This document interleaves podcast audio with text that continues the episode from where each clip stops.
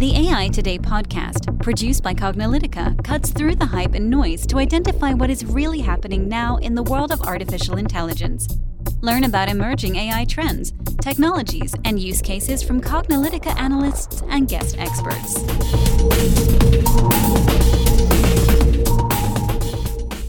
This podcast is sponsored by QS. For over 25 years, QS has been helping prospective MBA candidates make informed decisions about choosing the right business school.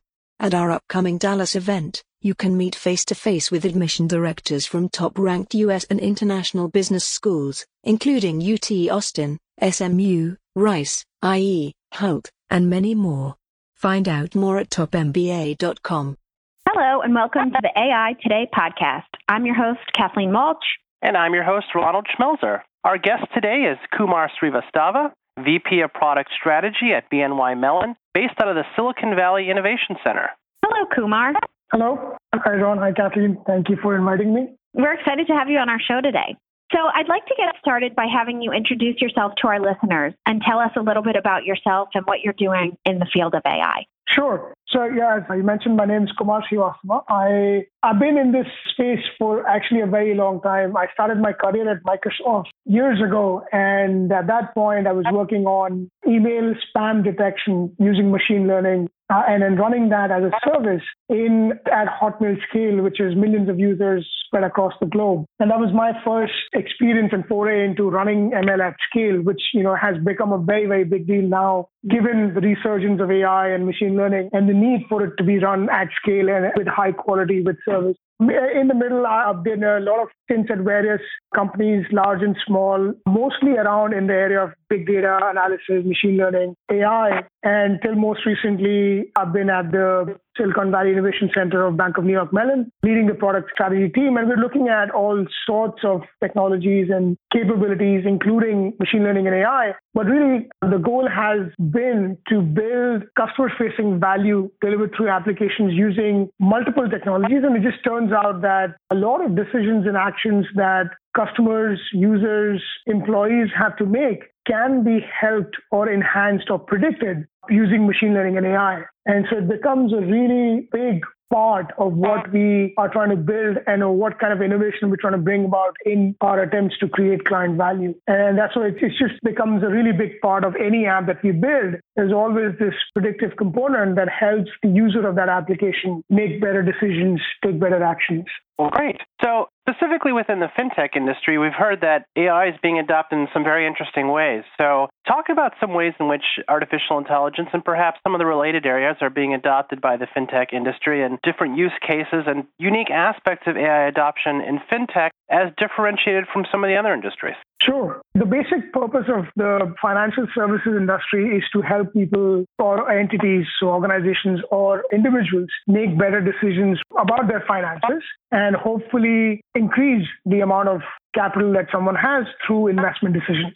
So the entire process starts with a goal in mind, with a strategy in mind, an institution or an individual can reach out to an advisor. So they might have to select the best advisor that makes sense for their goal in mind. Want that advisor or the customer together come up with some sort of a strategy or a goal that they want to achieve through a series of investment decisions. And then those investment decisions are converted into actions.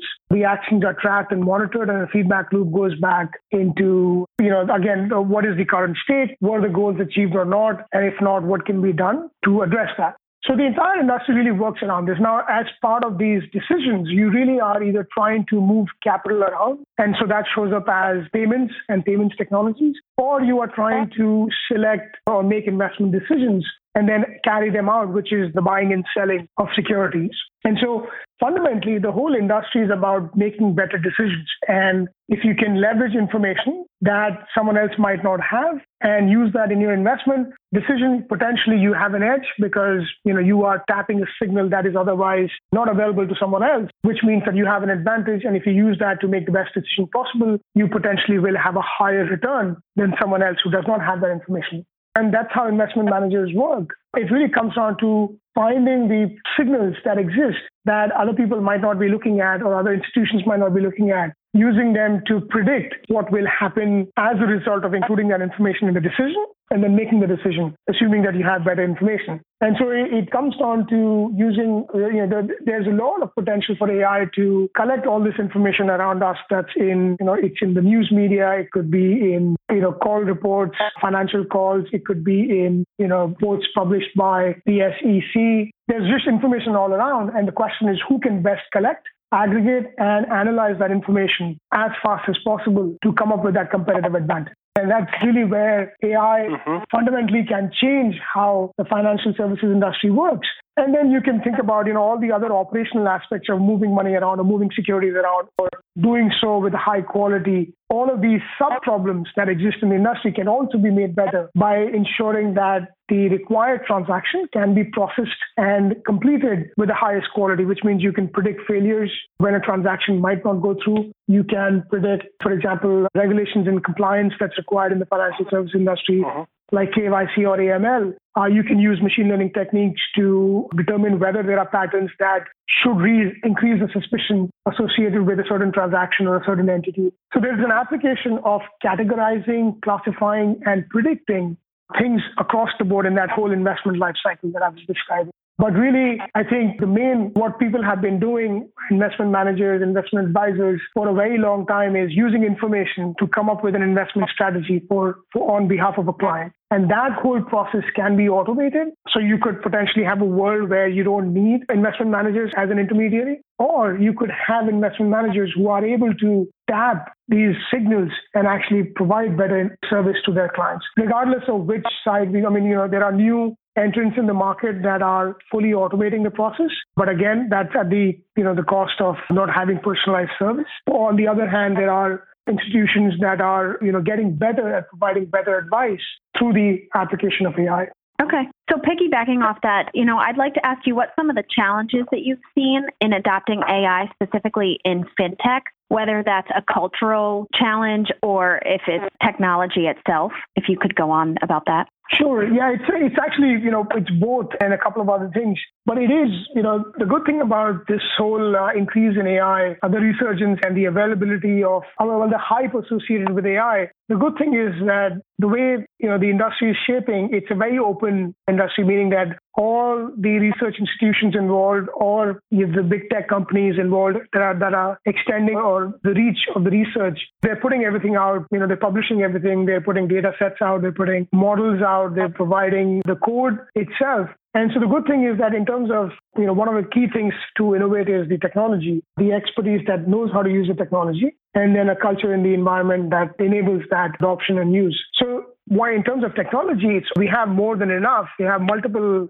versions of similar technology provided by different institutions. So that part is great. So what really comes, the challenges really come down to is, do you have the expertise in house that not only understands this and the fact that it's changing at a really rapid pace. So somebody who can, who has the aptitude to keep up with that change, but also they have the understanding to leverage this stuff by applying it to the business problem at hand. And so mm-hmm. the first challenge comes up is, you know, you can find, you know, if you have enough brand recognition or if you have enough money, you can attract the right talent, right? Depending on, or, or, you have enough meaty problems to solve. You will, between those three things, you will, you will find the people you need. You'll have to compete for the really good talent out there, but you can find it. The problem really comes, you know, so that's a solvable problem. The, the bigger problem is connecting the technologists with the business domain experts and then transferring the domain problems to into the technology realm so that the data scientist uh, that's involved in that project can actually understand what is being done, what is being asked off of them to solve, and they can convert the business problem into a technology problem and then, then act on it. And uh-huh. as part of that, they're able to convert or they will, they're able to understand the signals that are relevant in that space and actually use the signals to you know convert the signals into some sort of an algorithm that can find the patterns that predict something uh-huh. or that can classify something. So that's one challenge is connecting the domain knowledge with the technology. The other challenge is really the culture, right? So this is a sort of a chicken and egg problem. So everyone understands and knows that, you know, you should be investing in AI. To varying degrees, a lot of uh, C-suite does, you know, they don't understand what AI is, but they understand that it has the potential of changing a lot of things, and that you know that that size is increasing. The problem is that actually adopting AI means changing the price from inside out.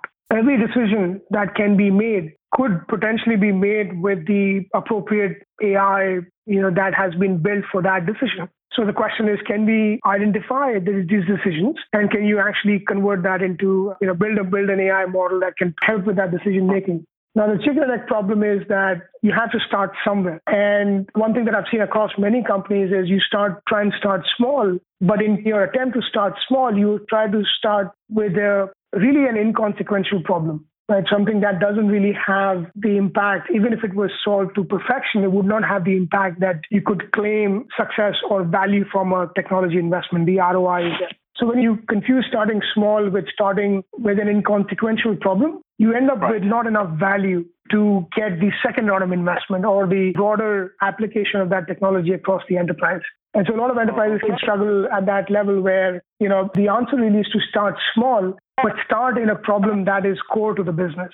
Because without that, not only can you not show results, but you cannot get the investment required to continuously improve uh, over time. And then the third right, yeah, that's a really interesting point that you brought up. Mm-hmm. Yeah, and you know that uh, often it happens again and again where starting small is considered, you know, it's, it's just an example of it's confused with starting with something that can be, you know, can happen in the corner of an enterprise without uh-huh. really changing things or changing status quo. And that, you know, it hurts because if you're not, one of the challenges is if you're not building that expertise with AI with the long term in mind, so you're not building that as a core competency, eventually you will be either, you'll be forced to have someone else from outside. So you have to outsource that competency, which means you are not really controlling you know your destiny as an enterprise or you basically get left behind and somebody else leverages this ai I think the key point really is that every decision that someone makes, uh, the only reason why there should not be AI involved in every decision that's made in, made in an enterprise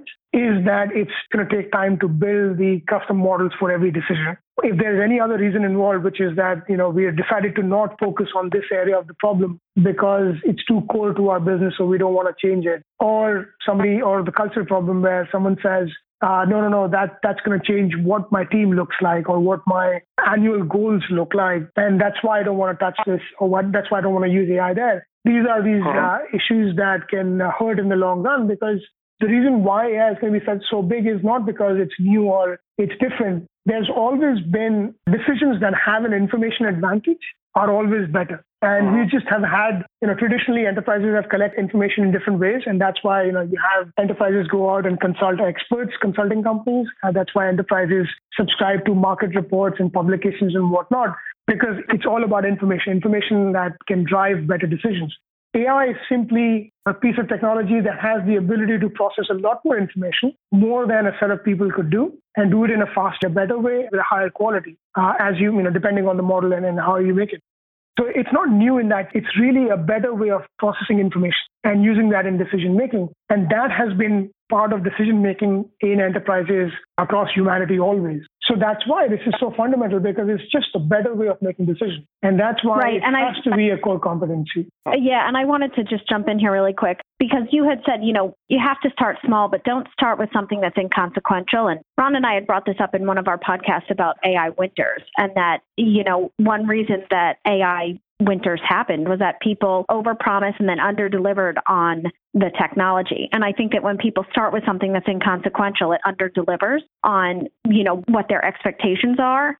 So, you know, enterprise and businesses really need to make sure that they're focusing on the right problems that they're solving. Mm-hmm. Exactly. Yeah. yeah. And one of the areas that you mentioned actually earlier when you were talking about some of the problem areas that are unique to AI is you talked a little bit about some things that, that is somewhat unique about, you know, fintech. You know, other industries have this as well, but fraud is you know, such a core part of the business because we're just moving bits around and those you know and those bits represent actual money and assets and you know people's livelihood and business and personal and wealth. So in that area especially it's a unique area where you can apply ai to a very specific problem and look at fraud patterns and suspicious patterns. You know, what have you been seeing you know done there in particular you know with ai to be able to smell fishy transactions or to look at things that just don't seem like the kind of thing that a normal person would do as part of their normal personal or business transactions. Right. Yeah, I think it's interesting because I spent a lot of time at my Microsoft part of my career in detecting malicious usage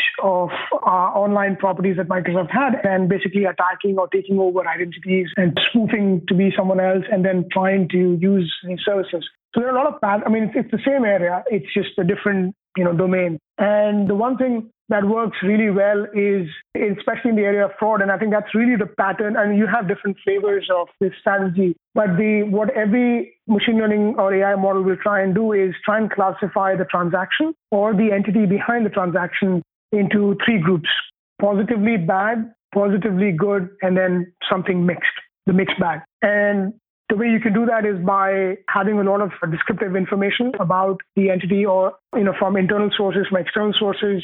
You can also establish patterns of their behavior. So, you know, if a client transacts every day at a certain time and then suddenly you see a transaction coming in at a different time, which doesn't fit their pattern, that's some that's suspicious. That it's not a guarantee of, of fraud, but it's suspicious. So it's really about, and especially in the short term, the way AI and fintechs that are focusing on fraud can succeed is not by saying we will maximize the sizes of the known good and the known bad, but it's about reducing the size of the suspicious bucket because the human that's involved in deciding whether something is fraud or not, what we want to do initially is make them more uh, likely to make a better decision. And the way you make them more likely be to make a better decision is by number one, ranking, stack ranking the potential fraud by severity.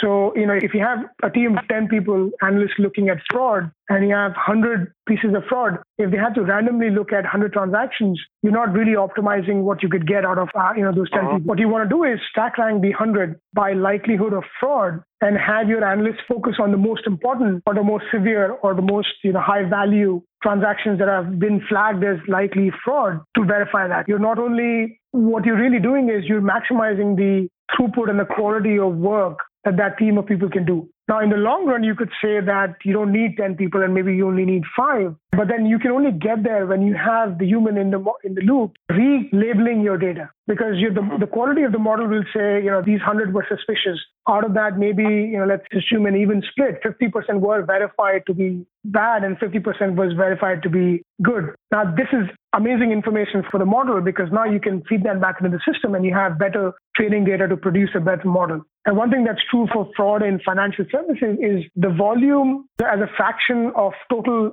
number of transactions. The number of known fraud cases is actually very, very small. So typical machine learning techniques, supervised learning techniques don't really work well. And so what you have is either you can use, so most companies are looking at using unsupervised learning and so clustering or anomaly detection as a way of, you know, because you are limited by a smaller set of training data. Right. And the way to solve that problem in the short term is to have the human in the loop and just make them more productive. And then they will generate that data that for you that's going to make your supervised learning techniques that are more, you know, advanced and more enterprise ready uh, to be leveraged to build that model. And eventually, you know, we'll see how things progress. But I think it'll always be a combination of, you know, for the most important, most severe cases that are mixed, you still want to have a human in the loop because you get the benefit of learning from that and then feeding that back into a, into your AI. Okay. So, what are some of the gaps in current AI capabilities that would lead to broader AI adoption in the fintech space? I think the biggest one in the financial services industry that a lot of fintechs are uh, struggling with, enterprises that use and want to use fintech providers who are using AI, is really the inability for a lot of these things, a lot of these techniques to explain why something was, why a decision was made, why did the system predict something or classify something else. So that's one, that's a really big problem. And because of that lack of accountability, and I'm, you know, I'm doing air quotes uh, but because of the lack of, because typically what happens is if you have a human involved, the accountability is at the human level, right? So someone can go to that human employee and say, why did you make that decision? And you will get an answer from that system, correctly. But mm-hmm. what the, the problem is with AI and ML, you don't get an answer. You just don't, you know, regardless of how many different ways you can ask, it will probably give you the, if the model hasn't changed, you could run that transaction again and it'll give you the same answer, but it won't explain why it came up with that answer. And that's a big problem for enterprises who are used to having for many reasons, including quality of service, compliance, regulations, you need to have a reason for doing certain things. So when you introduce something that cannot provide that, you have that break in that accountability chain. And that is a big gap. And then there's a lot of effort going in trying to explain why AI behaves the way it behaves. But that area of work is still, you know, fairly new and there are really no good answers there yet. Yeah, so uh, so that's interesting. So I mean, this is actually one of those areas that may be part of the future direction for AI, especially deep learning, as people are trying to you know make increasing use of this system. People need to understand more about how these decisions are being made. So I have a feeling that what you're saying is true for many applications of deep learning altogether. I mean, it's easy to tell about image recognition and voice recognition and things like that because we could say, oh yeah, I could see that you got that image right or that you know you, you recognize right. the sentence. I, but it, but when you have complicated situations of fraud, and be like, ah, you know, you tag this as fraud, and I'm not quite sure how you figured that out. And they yeah. may be right, they may be wrong, right? So Exactly, and, and you know, with with image recognition or voice tagging or translation, the you really the gap still exists. It's the human mind that's completing, that's covering the gap, right? Because you're looking at the image and like, oh, I can tell why the system said it could be this because it's because of this area and this area, and I know where it could have gotten confused and all that. But it's really the human brain that's covering up that gap. But in other places where the human mind cannot, like you know, where you have tons and tons of data that had to be process to come up with a model and then you know different parts of the different layers or different nodes of the neural net you know got lit up. The, the, human mind can't address that gap and that's why there's that lack of accountability. And yeah that has to be addressed. Otherwise what will happen is you know these capabilities will either be you know second in class second class citizens to you know typical business rules so you will always have that layer of forced accountability through these so if the AI says something, but the business rule says something else, the business rule wins. And so you basically are reducing the impact that the AI can have, or you will uh, end up with uh, AI being used in the inconsequential problem. Well, this might be a good sort of wrap up question then. So, as a last note, you know, what do you believe is the future of AI in general and its application of fintech and beyond, and maybe some of the unique opportunities for fintech companies uh, to adopt AI and, perhaps in ways that aren't being done now? So, I, I yeah, I think the, the, the future really is, you know, going back to my earlier point, is this is just a better way of making decisions through information. And information's always been, you know, I keep going back to the movie, uh, you know, the James Bond movie, Goldeneye, I think it was the one where, you know, the villain takes over the, the plans to take over the world includes, is basically based on just having information, con- controlling information. Right. So I think it really, that, that really is the, the reason why, you know, I feel every decision needs to be supplemented. And it's always been, you know, most decisions are supplemented with descriptive analytics. And always saying is now you can extend that and have predictions and prescriptions and whatnot. But really, I think where we're going is we will have two kinds of AI, I feel. One will be AI that will help making decisions, and the second kind of AI that will help you correct mistakes that your actions might have uh, caused. So by being able to predict the impact of the AI, and I think that's again an area that's not uh, well addressed in terms of you know thought being applied, which is what is the impact of so when AI changes the real world, uh, do we understand its impact beyond the immediate surrounding? So that you know, for example, the let's say the Microsoft chatbot that that went rogue, and because people trained it over 24 hours, just 24 hours to just you know start being abusive. That's an example of you know if there is a real world impact in the constrained uh, environment, that bot was turned off. I'm sure the teams behind it went and figured out how to maybe prevent it in the future. But you know, there's a longer term impact of that event because now every time we talk about AI, we bring up that example or, or, examples like that where it went rogue. So there is an impact in the real world of any AI which is beyond the immediate environment, right? So now we are saying, okay, AI might not be as trustworthy because in the real world it can be trained by just feeding it bad data or biased data. You can make it change its behavior than what it was intended to be when it was being trained in the lab. So there are there are these real world implications of these decisions being made through AI and when you have, you know, assume a, a, complex network chain with multiple AI models helping decisions, we just don't know how these things would interact with each other and how they impact each other or they are impacted by each other by connections that are second, third, and fourth degree away. And that's just the whole area of what we need to just understand because what you can have is, you know, and maybe that's what Elon Musk means by AI going crazy or dangerous is, you know, could you have AI that understands, has the ability to understand these patterns and how it interacts with other AI models out there? And could someone change its behavior? Could the AI change its behavior to impact the change in behavior to someone else? So you basically have this adversarial thing going on between different AIs deployed in different systems. So you, you know, and when you think of applying the enterprise layer on top, it becomes quite scary very, very quickly. Not right. because it's going to cause the end of humanity, but because it's going to cause the end of enterprises if it's not controllable. Uh, because you know you lose trust, the customers move away, mindshare goes out, and so all of these things can happen. And that's really where I think, uh, uh, in terms of the future, we we really have to understand when we put something out in the real world, uh, we need to build the techniques and the technology to understand its impact. And I don't think we're there. Yeah, I think so. It's interesting. So it's not just using AI, but also controls in place to understand what happens if the decisions are impacting the business in a detrimental way, basically.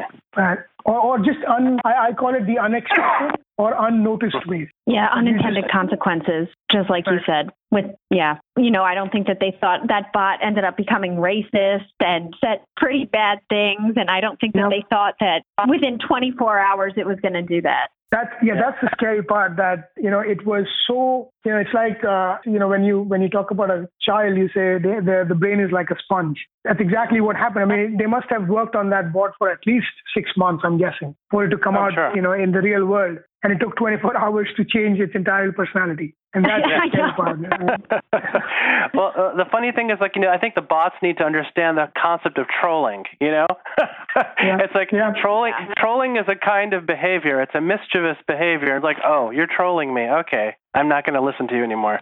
right, and so well, that, you know that's uh-huh. that's where biases come in, where now you have to start putting in some controls on what kind of data goes into training. Uh, but then that decision itself can have a bias of the person that's making the decision. So yeah, that's exactly that's what I was going to say. Mm-hmm. Where we have biased training data, and if you have biased training data, then by default, your product is going to be biased. Right. And if you put someone in place like at you know Facebook, the reaction to the election meddling is to hire a thousand people that will look at all the news feeds and ads that are being yeah. put into the system. The problem is that the people making the decision have their own biases. And That's so right. the boundary won't be black and white. It's going to be, you know, what you think as an individual that's been hired to do this job and maybe going through some amount of training. But it's ultimately it's your decision. Do you think it's over the line or not? And that line will be different for different people. And so, mm-hmm. you know, you just introduce, even removing bias will introduce some other bias. Exactly. This is interesting. This has actually been a conversation we've been having with a colleague. You know, one of the things he's like, oh man, I really wish there was a bot that would create news that was unbiased because the problem with news is that news is biased. I'm like, well, that's a great idea, but then how are you going to, what exactly are you going to be training that, that system with? Because right. sort of the nature of deciding what's important enough to be reported as news and how you report it that's all based on entirely on bias, right? So yeah, it's a, yeah. it's a challenge. It's a challenge. All right, Kumar. Well, thank you for joining us for today's podcast. We had a great time.